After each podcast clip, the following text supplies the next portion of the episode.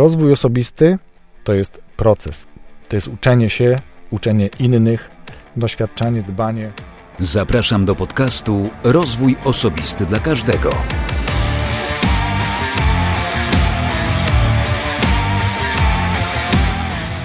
Ja nazywam się Wojciech Struzik i zapraszam Cię do wysłuchania 63. odcinka podcastu Rozwój Osobisty dla Każdego, który nagrywam dla wszystkich zainteresowanych świadomym i efektywnym rozwojem osobistym.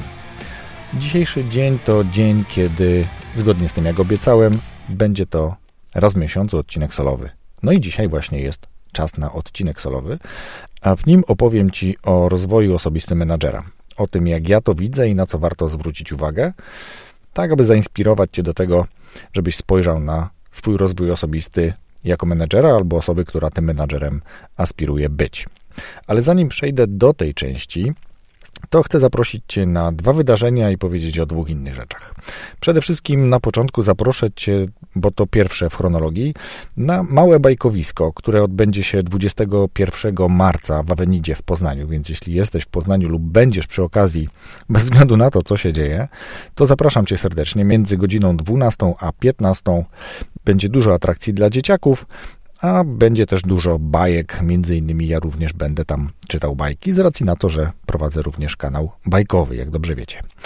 Drugie wydarzenie to troszeczkę później, 15 maja, Pyrcaster, czyli drugi raz robimy Pyrcastera. W ubiegłym roku wraz z grupą znajomych podcasterów z Poznania zrobiliśmy Pyrcaster w czerwcu, a teraz robimy Pyrcaster w maju. Mam nadzieję, że nic się nie wydarzy takiego, co nam uniemożliwi to e, przeprowadzenie tego wydarzenia.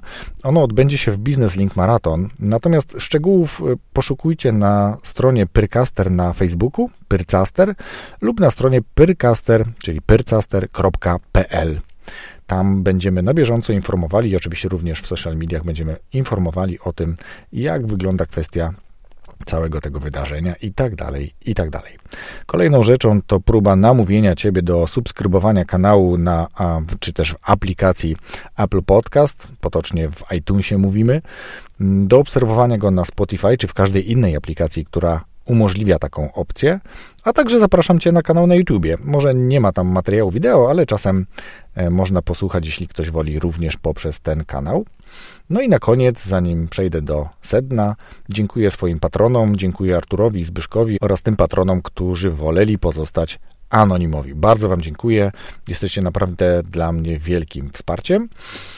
No dobrze, a teraz przejdę do tego, co chcę opowiedzieć o rozwoju osobistym menedżera. Przede wszystkim warto się w ogóle zastanowić, co to jest rozwój osobisty. Nieważne czy menedżera, czy nie, ale czym jest rozwój osobisty. Możesz zastanowić się sam, sama nad tym, czym dla ciebie jest rozwój osobisty i jak go realizujesz, bo chcąc czy nie chcąc, realizujesz go na sobie wiadomym poziomie.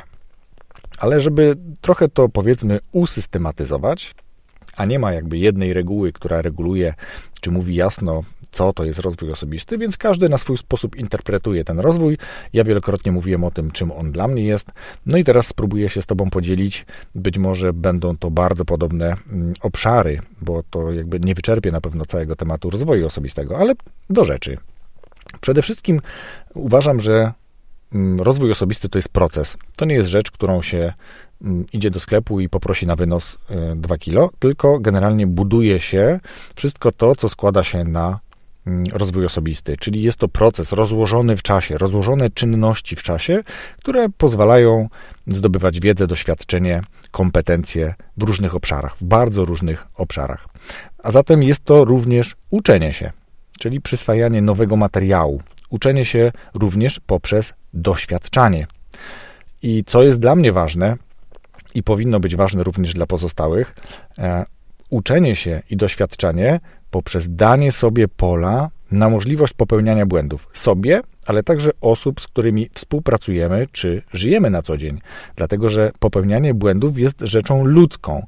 I w myśl tego, o czym ja zawsze dużo mówię, ludzie z natury są dobrzy i z natury nie chcą popełniać błędów, nie chcą robić złych rzeczy czy źle rzeczy, no ale zdarza się, że z niewiedzy, w pośpiechu e, lub w innych sytuacjach taki błąd popełniają. I teraz tylko ważne, żeby na takim błędzie uczyć się, a nie rozkładać go na czynniki pierwsze, jak to nam fatalnie poszło, tylko co oznacza ten błąd, w jakim obszarze, co zrobiliśmy, co moglibyśmy zrobić lepiej kolejnym razem, żeby udało nam się zrobić lepiej, szybciej, taniej itd. Tak itd. Tak Więc wyciąganie wniosków to jest właśnie ten element, który w moim odczuciu powinien następować dalej, gdyby chcieć przyjąć dlatego taki ciąg chronologiczny.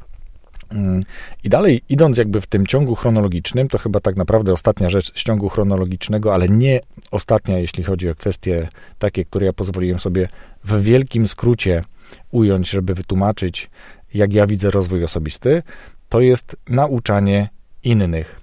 Czyli najpierw w procesie rozwoju osobistego, w procesie zdobywania wiedzy i doświadczenia, czyli uczenia się, mm, gdzieś po drodze popełniam błędy, na podstawie których wyciągam wnioski, a później mogę przyjąć rolę takiego, nazwijmy to mentora, czy też osoby, która w pewnych obszarach jest bardziej doświadczona, więc może nauczać innych. I wierzcie mi, nauczanie innych jest również doskonałą nauką uczenia siebie, bo ucząc innych, przyswajamy tą wiedzę znacznie lepiej, znacznie prościej. Całkiem niedawno słuchałem ciekawego podcastu, gdzie gość, mm, to był podcast akurat anglojęzyczny, amerykański, gdzie gość opowiadał, że jak tylko przyswoi jakąś ciekawostkę, jakąś ciekawą wiedzę, natychmiast pierwsze co robi, to szuka osoby, z którą może się tym podzielić, po to, aby to lepiej przyswoić, aby bardziej mu się to, mm, aby bardziej się to zapamiętało, aby ta osoba bardziej to zapamiętała. Jeśli przypomnę sobie, co to był za podcast, to również w opisie tego mojego dzisiejszego podcastu podlinkuję Wam ten materiał, żebyście mogli posłuchać. Bardzo ciekawa osoba ze znaną osobą. Hmm, bardzo ciekawa rozmowa ze znaną osobą. Dobra. Dla mnie również nieodłącznym elementem rozwoju osobistego jest dbanie o siebie. W bardzo szerokim tego słowa znaczeniu znowu. Dbanie o siebie, czyli w kontekście tego, co się dzieje ostatnio, a mamy coraz bardziej hmm, chyba taką rozprzestrzeniającą się panikę dotyczącą koronawirusa, więc dbanie o siebie w kontekście bycia zdrowym, robienia tego wszystkiego, co sprzyja wzmacnianiu odporności, dbaniu o własną higienę, byciu aktywnym, bo to z kolei przekłada się na Mm, na to, że jesteśmy bardziej odporni, jesteśmy bardziej zdrowi czy zdrowsi, więc dbanie o siebie jest dla mnie też kluczowym elementem rozwoju osobistego. Dla innych jest bardzo albo najważniejszym elementem, bo z kolei dla nich rozwój osobisty to na przykład budowanie sylwetki czy osiąganie jakichś rezultatów w dyscyplinach sportowych, to także jest rozwój osobisty. Kolejną rzeczą jest dbanie o innych. Czyli jeśli będę umiał zadbać o siebie, to kolejną rzeczą rozwoju osobistego jest dbanie o innych, bycie filantropem, e, dzielenie się wiedzą właśnie, to jest też dbanie o mm, rozwój innych, o innych po prostu. Czyli dbam o siebie, ale też dbam o innych. Jestem empatyczny, rozumiem potrzeby osób z mojego najbliższego otoczenia. To też pokazuje, jak, e, jaki to jest już poziom zaawansowania, jeśli mogę powiedzieć w ten sposób, e, w kontekście rozwoju osobistego. Znowu powtarzam często w kontekście. Dobrze, idziemy dalej, bo to jest myślę taka klamra, którą mogę teraz zamknąć, mm, to jak ja widzę rozwój osobisty, czyli że jest to proces, proces uczenia się, doświadczania, popełniania błędów, wyciągania wniosków, później uczenia innych, w międzyczasie dbania o siebie, żeby na końcu też umieć dbać o innych i pewnie każdy z Was coś do tego by sobie dołożył, co dla niego jest ważne w kwestii rozwoju osobistego, własnego osobo- mm, rozwoju osobistego. Ale ponieważ dzisiaj chcę Wam powiedzieć o rozwoju osobistym menedżera, to teraz chcę Wam zwrócić uwagę na to, że menedżer jest w moim znowu odczuciu takim usługodawcą e, na co najmniej dwóch płaszczyznach. Jedną płaszczyzną jest to, że w stosunku do menadżera są jakieś określone oczekiwania, e, ponieważ menadżer albo poprzez kontrakt menedżerski, albo poprzez umowę o pracę podejmuje się realizowania jakichś celów osobie, która, osobie czy też organizacji, firmie, która mu płaci za tą pracę, czyli mm, za tą usługę. Tak? No, praca jest dziś usługą. Czyli organizacja, czy też osoba, która zatrudniła tego menadżera, oczekuje od niego, aby na przykład realizował cele, znał dane, umiał zrobić to czy tamto, wiedział z kolei, jeszcze inne rzeczy. Potrafił zaplanować, określić strategię, budować zespół i tak dalej, i tak dalej, w zależności od tego, do jakiego, nie wiem, departamentu, na, jakiej, czy na jakim stanowisku menedżerskim w strukturze ten menadżer się znajduje, no to tak naprawdę ten zakres kompetencji oczekiwanych będzie dosyć duży. Ważną też kompetencją jest to, żeby rozwijał, tak? Jeżeli jest świadomy pracodawca, no to też będzie chciał, żeby ten menadżer oprócz tych wszystkich rzeczy, o których mówiliśmy, czyli realizowaniu celów, bo to był do tej pory taki najznakom, najznakomitszy jakby cel, który, którego pracodawca oczekiwał, żeby robił to, czego się od niego oczekuje. Czyli mamy jakby taki zbiór oczekiwań, oczywiście bardzo uproszczony, jakie w stosunku do menadżera ma pracodawca, czyli jego powiedzmy przełożony. O, tak to chyba byłoby lepiej nazwane. Ale też jak myślicie, dla kogo jeszcze menadżer jest usługodawcą? W moim odczuciu świadomy menadżer jest także usługodawcą swojego zespołu. To nie są te czasy, do których ja się czasem tak odnoszę, że menadżer, patrz, kierownik to jest ta osoba, która sobie siedzi w wygodnym fotelu, w jakimś fajnym biurze i tylko przegląda tabelki, decyduje, kieruje, deleguje. Nie, to jest osoba, która, czy której zadaniem, jednym z ważniejszych zadań jest dbać o swój zespół.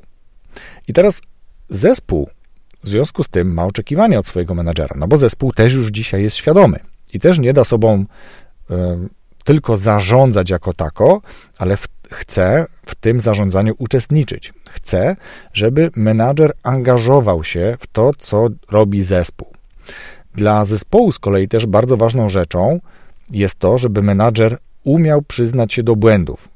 To myślę jest taka ważna rzecz, dlatego że menadżerowie duże uogólnienie, ok, rozumiem, ale wielu menadżerów ma taki problem trochę z przyznawaniem się do błędów, no bo uważają, że oni jako ta osoba, która zarządza zespołem, ma, jakąś, ma jakiś zakres odpowiedzialności, nie bardzo potrafi do tego błędu, czy do tych błędów się przyznać, a jest takim samym pracownikiem jak wielu innych i poprzez swoje działania, poprzez proces uczenia się, doskonalenia, zdobywania czy poszerzania kompetencji, niestety, albo na szczęście, popełnia błędy. I fajnie, żeby umiał przyznać się przed, zespołem, tak, faktycznie ta decyzja była błędna. Spróbujmy następnym razem tak wypracować e, lepszą decyzję, żeby takiego błędu, jaki e, popełniliśmy, czy jaki popełniłem poprzez tą decyzję, żeby go uniknąć, etc., etc., tak? Więc biorę na siebie odpowiedzialność za to, co się wydarzyło, oczywiście jeśli jestem autorem tego pomysłu, który, który nie był najszczęśliwszym, tak to powiedzmy. Ważnym elementem też dla zespołu jest to, żeby menadżer słuchał tego zespołu. Czyli na przykład, znowu wracając do takiego błędu, jeśli zespół ma kilka pomysłów, to ja osobiście wolałbym wybrać taki pomysł, który według zespołu, zakładam, że doświadczonego również, może być tym optymalnym. I nawet jeżeli osobiście się z tym nie zgadzam, to wolałbym jednak wypróbować ten pomysł, który pochodzi od zespołu, po to między innymi, aby ten zespół czuł się zaangażowany, aby czuł swoją sprawczość w tym, że firma liczy się z tym zespołem, liczy się z osobami w tym zespole i realizuje pomysły również tych osób, a nie tylko te narzucone z góry mm, od nieomylnego w cudzysłowie menadżera.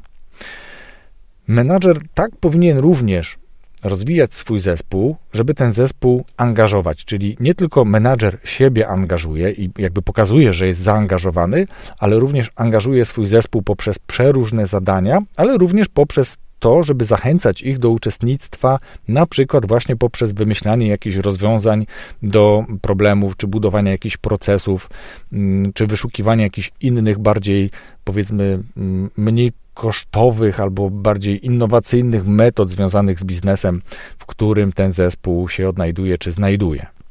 Mm, kolejną rzeczą, i tu nawet e, całkiem niedawno był dzień doceniania pracownika, jest właśnie docenianie pracownika. Oczywiście, że o tym można powiedzieć więcej i może kiedyś e, coś takiego zrobię, ale docenianie jest czymś, czego ja osobiście cały czas się uczę, bo nie krytykowanie, czy też nie udzielanie konstruktywnej informacji zwrotnej, krytycznej, nie jest już automatycznie docenianiem pracownika. Docenianiem pracownika, czy jakby docenianie pracownika jest istotne nie tylko na etapie zrealizowania jakiegoś zadania, osiągnięcia jakiegoś celu, ale również poprzez starania, jakie zespół czy pracownik podejmuje do tego, aby ten cel realizować, czy te zadania wykonywać. Niekoniecznie sam rezultat jest tu istotny, ale cały proces związany z tym dojściem do, czy dochodzeniem wręcz do celu, tak? Czyli i to naprawdę docenianie za drobnostki jest istotne. W moim oczywiście odczuciu, możecie się ze mną nie zgadzać, bo bardzo chętnie bym na ten temat podyskutował, ale w moim odczuciu i szczególnie w dzisiejszych czasach docenianie pracowników jest istotnym elementem, który wpływa automatycznie na ich motywację, na ich zaangażowanie, na ich kreatywność, na ich poczucie sprawczości, etc., etc. Tego jest dużo. A żeby to się działo, to ten menadżer musi wspierać ten zespół w tym, aby oni byli gotowi do tego. Czyli ja nie mówię tylko jako menadżer, porozmawiajmy o tym, albo kiedy czegoś potrzebujesz, to do mnie przyjdź i porozmawiamy o tym. Przy czym moje drzwi na przykład są zamknięte, albo trudno mi jest znaleźć czas dla tego pracownika, pomimo, że deklarowałem zupełnie coś innego. Więc tutaj z kolei też jest jakby istotna rzecz, o której wielokrotnie też mówiłem, czyli autentyczność tego menedżera. Ale dobra, wiemy teraz o tym, jakie są oczekiwania e, w stosunku do menedżera od przełożonych, od szefów, właścicieli czy osób zatrudniających tego menedżera, czy też bezpośrednich przełożonych, to nie ma już jakby takiego znaczenia, ale jakby chodzi o to, że ten menedżer jest gdzieś po środku i od menadżera oczekuje szef i od menadżera oczekuje zespół. To nie menadżer oczekuje od zespołu. Owszem, także, ale musi być świadom tego, że jest do dyspozycji zespołu po to, aby e, angażować go do realizacji określonych celów czy strategii, jakie dane przedsiębiorstwo, firma czy zespół w ogóle ma. I teraz tak samo jak mamy mm, rozwój pracownika, tak samo mamy rozwój menadżera. Trochę inaczej on może wyglądać, dlatego że pracownik pewnie będzie, mm, tak jak cykl Kolba mówi, mm, przechodził takie cztery etapy od jakiegoś, mm, zaraz sobie szybko to przypomnę, albo szybko odnajdę w notatkach, od entuzjastycznego debiutanta, to jest taka rola, to jest taki etap tak naprawdę pracownika, który dopiero zaczął pracę. On wymaga jakby takiego umiarkowanego zaangażowania z naszej strony, bo nie wie nic, więc dostaje zbiór różnych instrukcji i materiałów, na podstawie których przyswaja sobie jakiś obszar wiedzy teoretycznej, po to, żeby później móc tą teorię konfrontować z praktyką. Ale powiedzmy, że ten entuzjastyczny debiutant, on na początku będzie bardzo ochoczo przychodził do pracy, będzie bardzo chciał się szybko nauczyć, oczywiście będzie miał bardzo małe czy też y, umiarkowanie małe, to w zależności od mm, jakby stopnia, mm, stanowiska i tak dalej, i tak dalej, ale kompetencje będą naprawdę małe. I tak samo jest z naszym menadżerem. Jeżeli on albo dopiero stał się menadżerem, albo objął nowy departament, zupełnie mu obcy, albo przeszedł do nowej firmy, to on też troszeczkę będzie taki właśnie, że musi tą firmę zbadać, czyli kompetencje w stosunku do tego, jak on ma działać w strukturach tej firmy, będą umiarkowanie małe, ale on będzie miał dużą motywację do tego, żeby w tej firmie się odnaleźć i pokazać się z jak najlepszej strony. Później mamy taki kolejny etap, który mówi już o takim trochę rozczarowanym adepcie, czyli i już nie ma takiej wysokiej motywacji, no bo już jakiś okres popracował, on już by coś chciał zacząć realizować, bo przecież jakąś teorię już zaczął przyswajać. Kompetencje jeszcze dalej nie są za wysokie, bo jeszcze nie do końca wie, jak w tej organizacji się odnaleźć, więc tutaj jakby jest potrzeba naszego jako przełożonych czy osób, które wdrażają, y, już trochę większego zaangażowania w to, żeby pewne obszary wytłumaczyć, mm, dalej wskazać kierunki dalszego rozwoju, dalszego wdrożenia, po to, żeby ten rozczarowany adept mógł przejść do kolejnej ćwiartki, y, jakby według tych cyklów rozwoju pracownika, a nie zakończyć na przykład, co też się zdarza, pracę w danej organizacji na tym etapie, bo brakło wsparcia w tym procesie. Brakło tej osoby, która powiedziałaby, co dalej jeszcze należy zrobić, żeby ta motywacja bardziej nie spadała albo wręcz wzrosła. To są jakby takie, mm, to, to był drugi etap z tego cyklu e, rozwoju pracownika, cyklu według Kolba. A później, jeżeli ten pracownik przechodzi z tego rozczarowanego adepta, mamy kompetentnego praktyka, czyli osobę, która ma już kompetencje, bo przecież jakiś czas już w naszej firmie pracuje. Materiał teoretyczny na początku samej drogi roz, rozpoznała czy zapoznała się, przyswoiła. Później miał okazję już wykorzystać tą teorię w działaniu i potrafi samodzielnie wykonywać wiele czynności. Jest osobą taką, której nie musimy tak bardzo, e, z którą nie musimy konsultować, możemy ją tylko wspierać w pewnych takich obszarach, gdzie jeszcze nie do końca wie, czy może podjąć decyzję, czy ta decyzja będzie dobra, więc ten ta rola tego mentora czy osoby wdrażającej na tym etapie jest również bardzo istotna.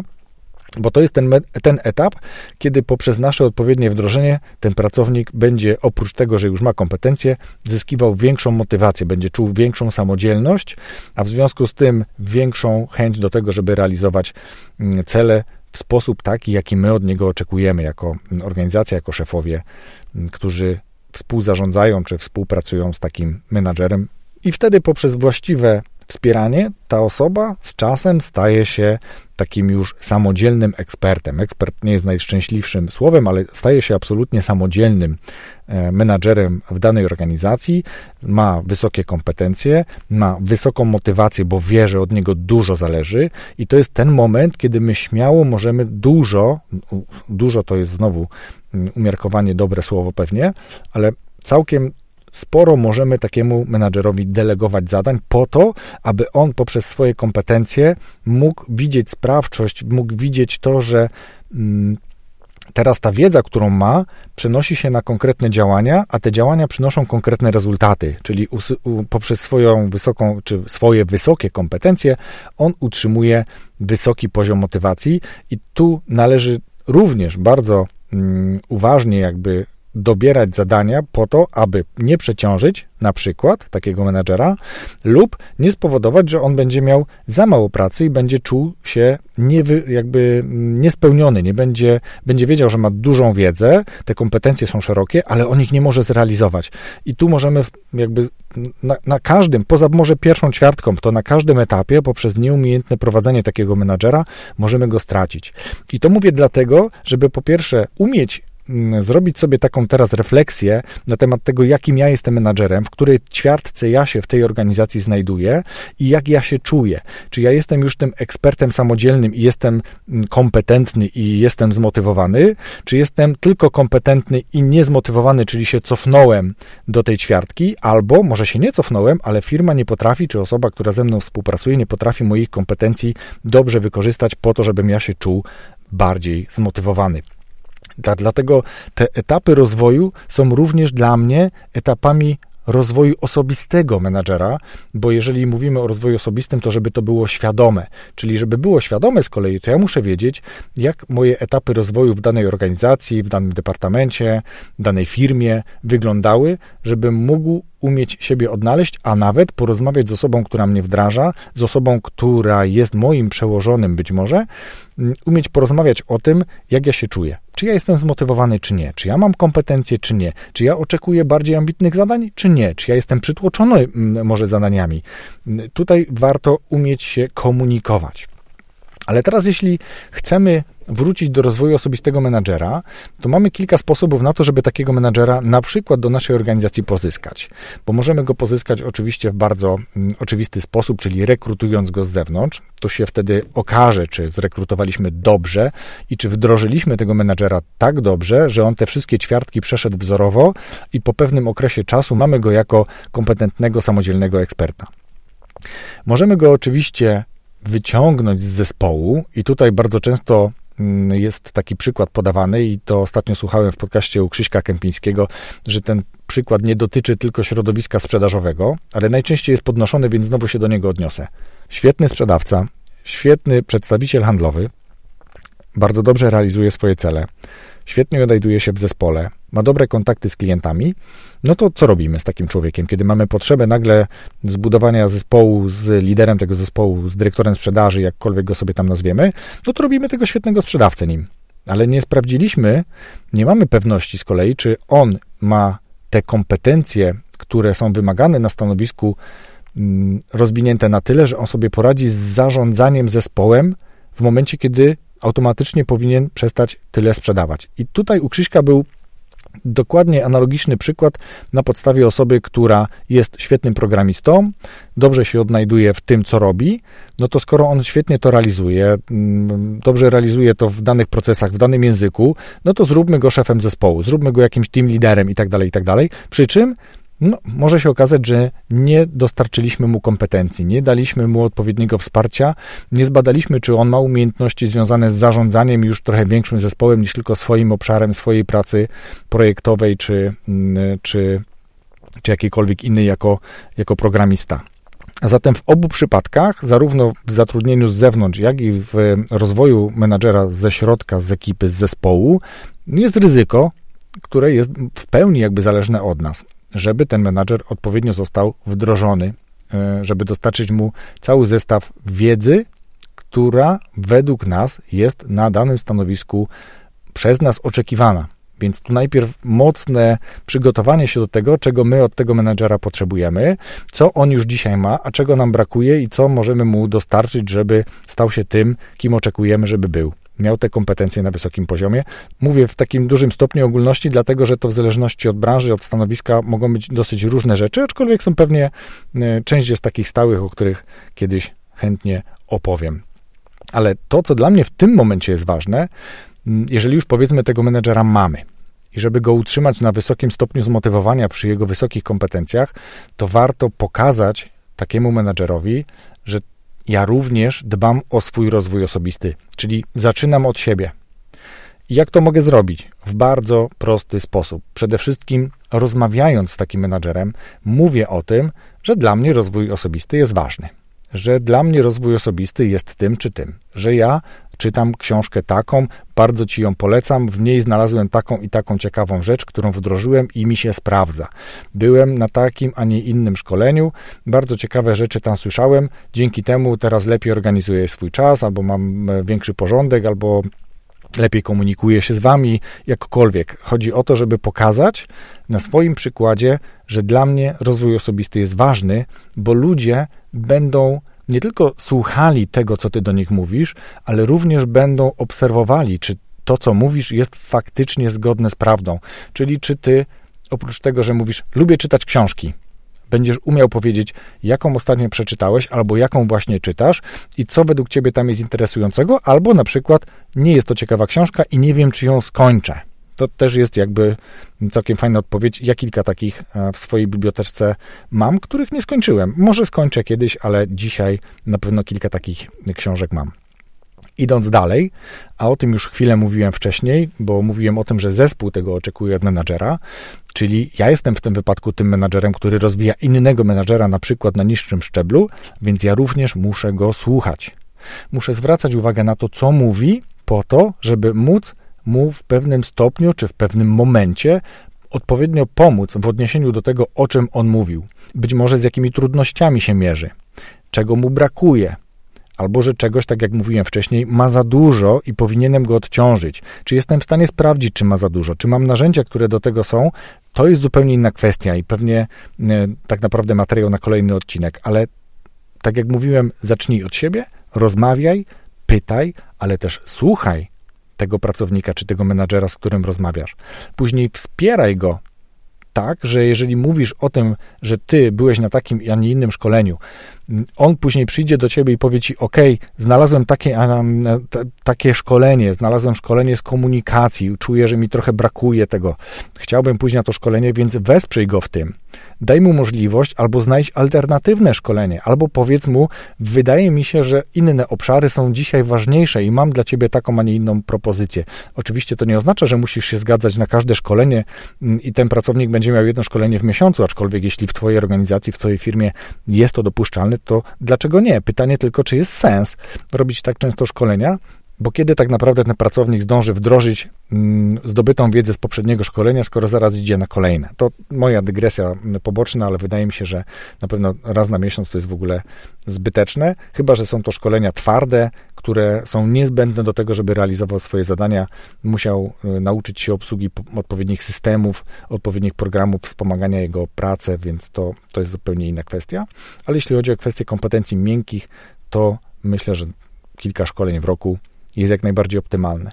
Więc wspieram swojego menedżera w tym, żeby on się rozwijał, zarażam go tym rozwojem, po to, aby on zdobywał coraz to więcej wiedzy, większe doświadczenie, większe kompetencje miał. No i generalnie rekomenduję, polecam coś, tak? Tak jak powiedziałem na początku o książce, filmie, mm, o szkoleniu, o konferencji jakiejś, czy targach, które dały mi coś konkretnie, mówię o tym, co to było i zachęcam do tego, żeby podobne na swoim poziomie, czy dla swojego menadżera znaleźć lub żeby on sam sobie znalazł.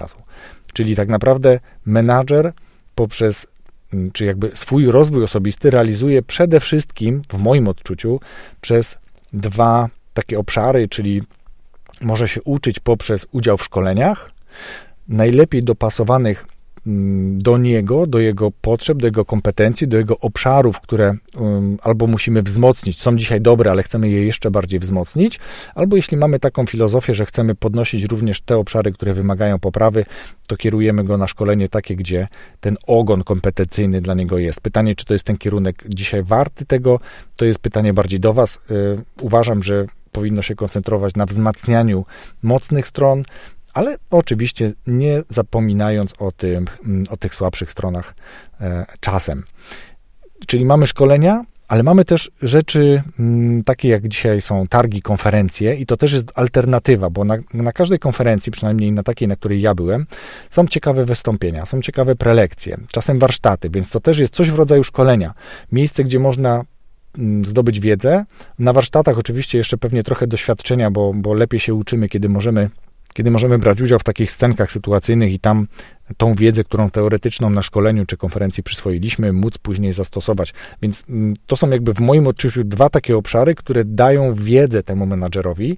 I teraz, żeby było jasne, warto z takim menadżerem po takim szkoleniu czy po takiej konferencji chwilę dosłownie porozmawiać na ten temat, co on ciekawego znalazł w tym konkretnym, czy na tym konkretnym szkoleniu, czy na tej konferencji i co w związku z tym on ma zamiar dalej z tym zrobić. Ale nie odpytujemy go, i później będziemy to weryfikować, tylko wyrażamy swoje zainteresowanie, a później z czasem być może też będziemy się tego temu przyglądać, czy faktycznie widać zmianę, widać jakąś poprawę, czy ten menadżer lepiej się organizuje, lepiej kom mm, komunikuje i tak dalej, i tak dalej. Więc ta wiedza poprzez szkolenia, konferencje, mm, a później doświadczanie z wdrażania tej wiedzy, to jest coś, co jest takim, powiedziałbym, taką podstawą rozwoju osobistego, menadżera, jaką my możemy mu zapewnić. I takim bardzo istotnym elementem, o którym już mówiłem, to jest po pierwsze stworzenie atmosfery, ale też danie możliwości na popełnianie błędów, na doświadczanie, no bo to jest najlepsza nauka, jeśli oczywiście, jeśli da się uniknąć błędu, mm, bo przeczytałem o tym, jak to robić lepiej, czy poznałem jakąś technikę na szkoleniu, to pewnie, że tak. Ale gdzieś w międzyczasie i tak ten błąd popełnię. I chodzi tylko o to, żebym ja jako menadżer nie karcił swojego menadżera niższego szczebla lub swojego pracownika za to, że popełni jakiś błąd, tylko żebym tak z nim rozmawiał, żeby pokazać mu albo zapytać go, czego się dzięki temu nauczyłeś. Co dało ci to, że popełniłeś ten błąd, tak?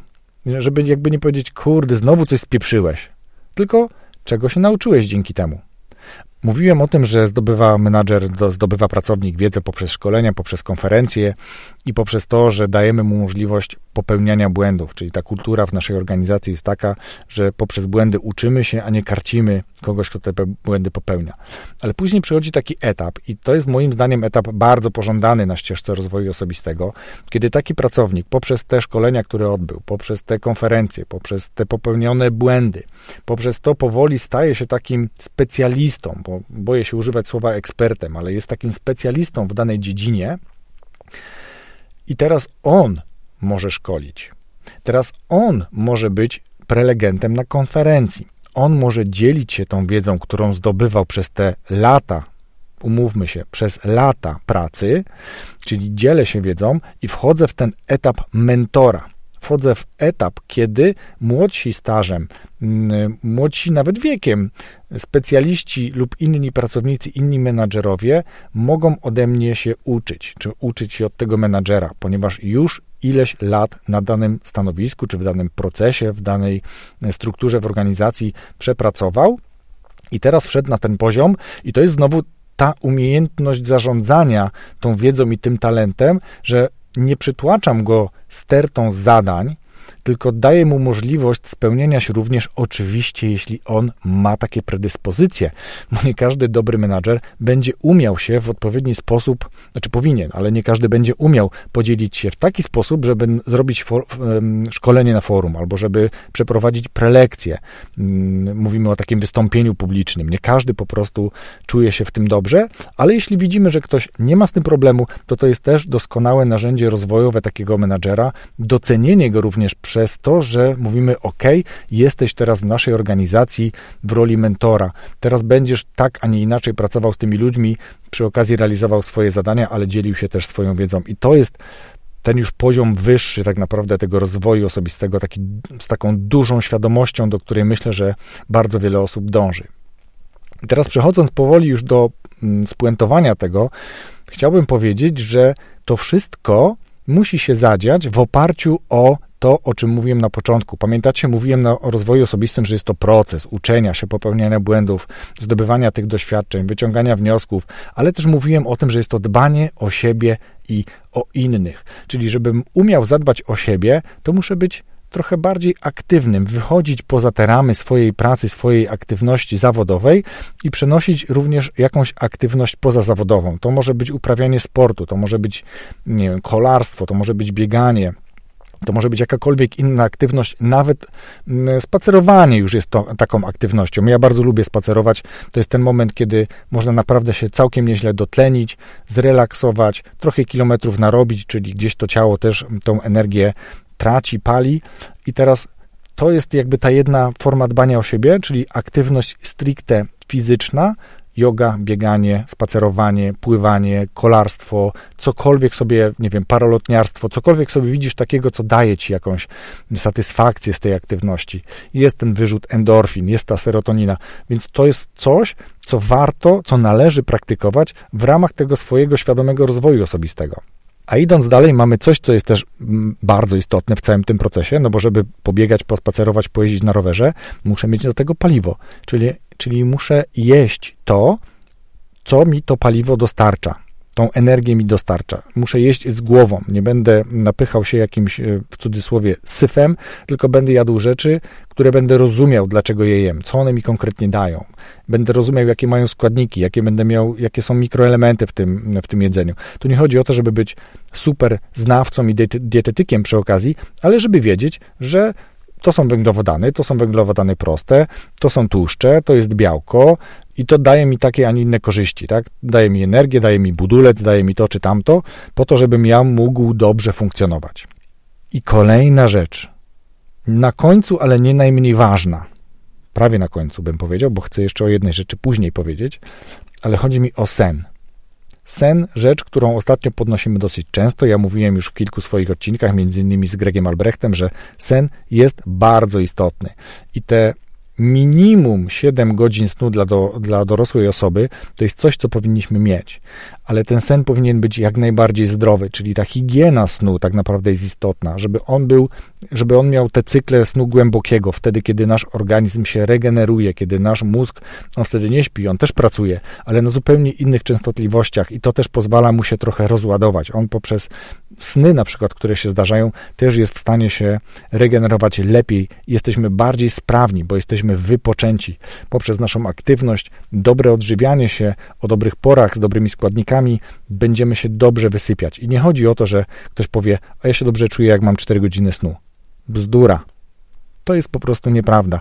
To jest może dobre na kilka dni, kiedy działamy na wysokim na wysokich obrotach, na wysokim stresie, mamy jakiś projekt i te 4 godziny nam wystarczą. Nie wiem. Wydaje mi się, a raczej jestem przekonany, że to jest bardzo, bardzo krótkowzroczne. Sen minimum 7 godzin dla osoby dorosłej to jest coś, co pozwala się naszemu organizmowi zregenerować.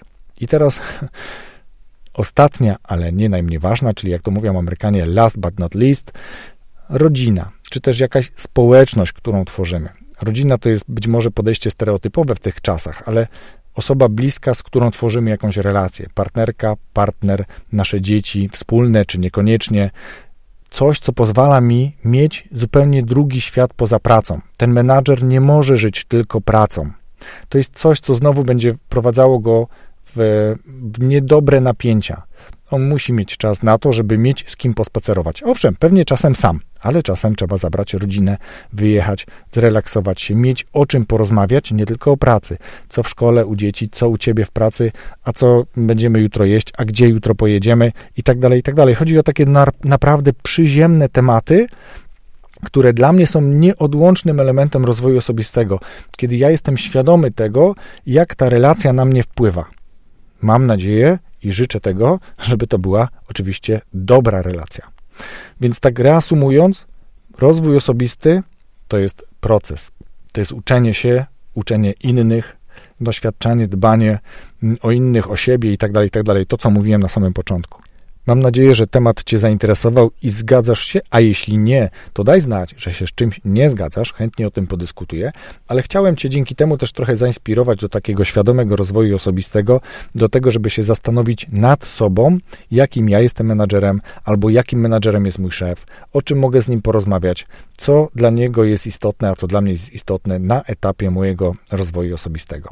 Ale teraz jeszcze, ponieważ tak sobie postanowiłem, ponieważ w każdym odcinku z gościem proszę o polecenie jakiejś książki, to pomyślałem, że ja również sam będę polecał Wam jakąś książkę. I dzisiaj chcę Wam polecić książkę pod tytułem Prawa ludzkiej natury Roberta Greena.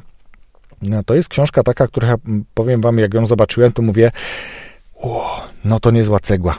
To jest książka, która jest po pierwsze świetnie wydana, naprawdę bardzo dobrze wydana i w twardej oprawie. Tam jest bodajże 560 kilka stron i to nie jest tak, że to są takie literki, wiecie, jak dla dzieci. Tam jest po prostu drobnym maczkiem. Jak ktoś tą książkę weźmie do ręki i otworzy, to się może wystraszyć. Ale powiem tyle. Nie do końca mogę ją ocenić w pełni, bo ja nadal ją czytam. Jestem na jakimś tam etapie czytania, teraz nawet nie powiem, bo nie mam jej pod ręką, ale już po tym, co przeczytałem, mogę powiedzieć, że jest to lektura obowiązkowa. Natomiast warto na pewno uzbroić się w cierpliwość. Ja bym polecił nawet wyposażyć się w jakiś fajny koc, kubek dobrej herbaty, a nawet kilka kubków, bo to co najmniej kilka dobrych wieczorów zajmie nawet osobie, która podejrzewam sprawnie czyta, to zajmie jej przeczytanie tej książki. I w mojej ocenie, po tym co już przeczytałem, to jest książka zarówno dla miłośników psychologii, dla osób zafascynowanych zawiłościami ludzkiego umysłu, ale i tych, którzy poszukują jakichś konkretów, takich rzeczy, które mogą łatwo zastosować w swoim codziennym życiu. I tak już na samym wstępie tej książki mamy bardzo fajną opowieść historyczną, która później jakby znajduje swoje uzasadnienie, dlaczego ona w ogóle w tej książce się pojawiła, dlaczego e, w książce pod tytułem Prawa ludzkiej natury mamy historię i to taką bym powiedział starożytną e, z czasów Aten. Ja sam powiem wam, że od dawna interesuję się tym, dlaczego ludzie różnią się od siebie, różnie reagują na podobne problemy. Jak to się dzieje, że wielu z trudem przychodzi panowanie nad własnymi emocjami? Te emocje później tak naprawdę powodują, że podejmujemy decyzje z dala od tej naszej racjonalności. Jesteśmy czymś zdenerwowani, poruszeni i łatwiej podejmujemy decyzje właśnie pod wpływem danego impulsu. Dlaczego? W tej książce znajdziesz wiele informacji, dlaczego tak się dzieje. To jest inteligencja emocjonalna. Tam, tam w tej książce są studia przypadków. W tej książce znajdziesz tematy neurologii, socjologii, psychologii, historii, o której już powiedziałem na samym początku. E, jest historia dotycząca czasów starożytnych Aten. Mm, tego się możesz jakby w tej książce spodziewać, co powoduje, że ona jakby dzięki temu szerokiemu spektrum jest interesująca. Ja czytam ją z dużym zainteresowaniem, ale przyznam z dużą trudnością, ponieważ te literki są naprawdę mikre, a tych stron jest ogrom, więc ja będę tę książkę chwilę męczył, choć czytam ją z zainteresowaniem. I na tą chwilę jestem bardzo ciekawy tego, mm, co ona mi przyniesie jako książka w pełni, kiedy ją skończę już czytać. I jeśli sam jesteś zainteresowany tą książką, to w opisie tego podcastu znajdziesz też link afiliacyjny do e, księgarni OnePress, gdzie tą książkę możesz kupić. Wydaje mi się, że warto ją e, przeczytać, szczególnie jeśli interesują Cię takie kwestie związane właśnie z rozwojem e, osobistym, z inteligencją emocjonalną, trochę z psychologią, trochę właśnie z socjologią, tą psychologią społeczną. Tu jest wiele tematów, które się przenikają i są bardzo ciekawie podane. Owszem, zdarza się tak, że coś jest powtarzane kilka razy, ale to w dużym stopniu, czy też w ogóle tak naprawdę nie przeszkadza podczas czytania tej książki. Więc polecam Ci Prawa ludzkiej natury Roberta Greena. E, myślę, że jak skończę i zmienię swoje zdanie, to na pewno o tym powiem. A jeśli nie, to po prostu wiedz, ta książka w moim odczuciu jest lekturą obowiązkową. Rozwój osobisty dla każdego.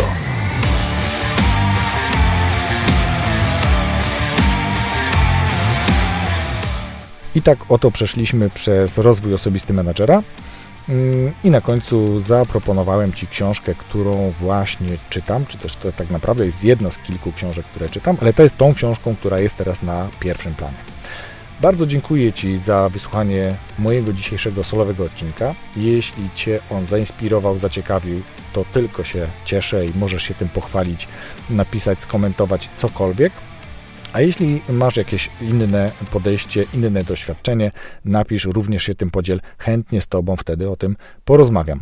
Dziękuję raz jeszcze. Wszystkiego dobrego. Za tydzień w piątek odcinek z gościem. Trzymajcie się. Wszystkiego dobrego.